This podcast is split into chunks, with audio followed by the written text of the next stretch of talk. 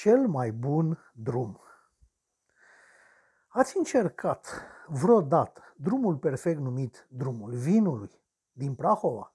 Dacă da, bravo! Știu că veți reveni. Dacă nu, nu știți ce pierdeți nemergând acolo. Drumul vinului din această zonă acoperă în mare Podgoria dealul mare, acoperită de o mulțime de crame făcătoare de minuni. Cine dorește se poate opri la conace, la mănăstiri, la ruine interesante și prin hanuri cu mâncare. Dar eu vă recomand să nu pierdeți timpul. Vinurile de aici, în special cele roșii, sunt de multe ori nefericite cu eticheta foarte bune. Nici vinurile albe nu sunt de lepădat. Am gustat aici o tămâioasă românească, mm, mai de cucoane așa, cum sunt ele, cucoanele de obicei, adică dulci de desert. Am fost în fugă și ne anunțați fi ne-am oprit și am intrat în numai două crame. Prima a fost crama Apogeum, un produs al surorii mai mari pe numele ei Valahorum. Aici se vinde vinul alături de o poveste legată de principele Nicolae, fratele lui Carol al II-lea, care s-a aruncat în familie și a făcut cel o mezalianță chiar aici pe locul cramei. Dar, dacă povestea vă atrage, să știți că nici vinul nu este mai prejos. Crama Apogeum, de altfel, se laudă că ar face cea mai bună fetească neagră din țară. Nu pot spune dacă este adevărat sau nu până nu le încerc și pe celelalte, de la concurență. Abia aștept. Tot de aici puteți lua și vin de gheață, o licoare albă cu care puteți obține din partea doamnelor ori domnișoarelor dumneavoastră iertarea pentru multe și grele păcate. Cea de-a doua cramă vizitată a fost Licorna. Aici am avut și șansa unei întâmplări fericite.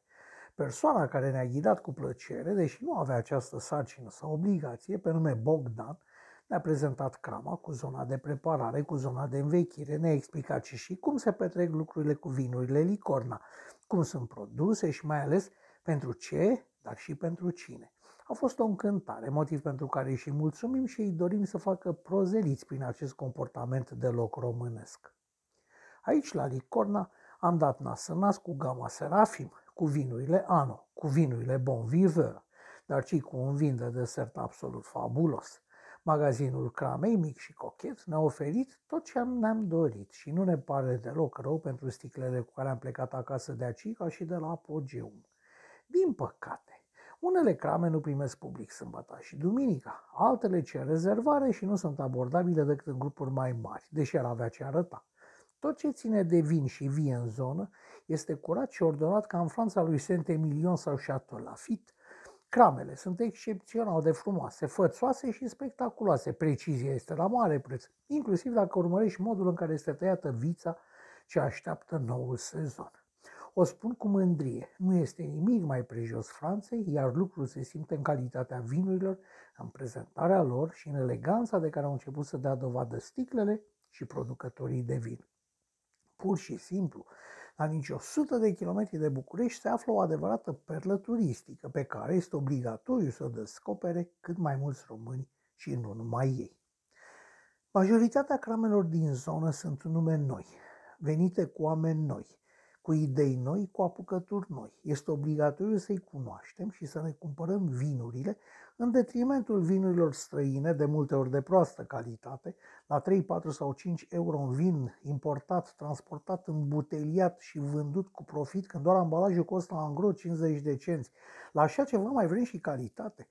Apropo, știu și un vin australian care costă 2 euro. Deci ajutându-i să supraviețuiască și să prospere, prosperăm și noi alături de ei. De ei, cei care ne vor oferi cu timpul vinuri din ce în ce mai bune. Ar trebui să ne educăm și să nu mai bem ce este mai ieftin. Acele otrăvuri numite befele, băuturi cu fermentație lentă, adică vinuri la cutie sau extrem de ieftine, băuturi ciudate pe al căror ambalaj nu scrie nicăieri vin. Efortul autoeducării, în lipsa educației primite prin școală, se va simți în scurtă vreme prin apariția unui sentiment opus încrâncenării prostești de acum și încăpățânării că noi știm, iar ceilalți sunt niște proști dacă nu sunt de acord cu noi. Iar acest sentiment se numește joie de vivre. Vi-l doresc din plin, alături de bon vivre. Viața va fi astfel mult mai frumoasă. De asta este sigur un om de pra estrada.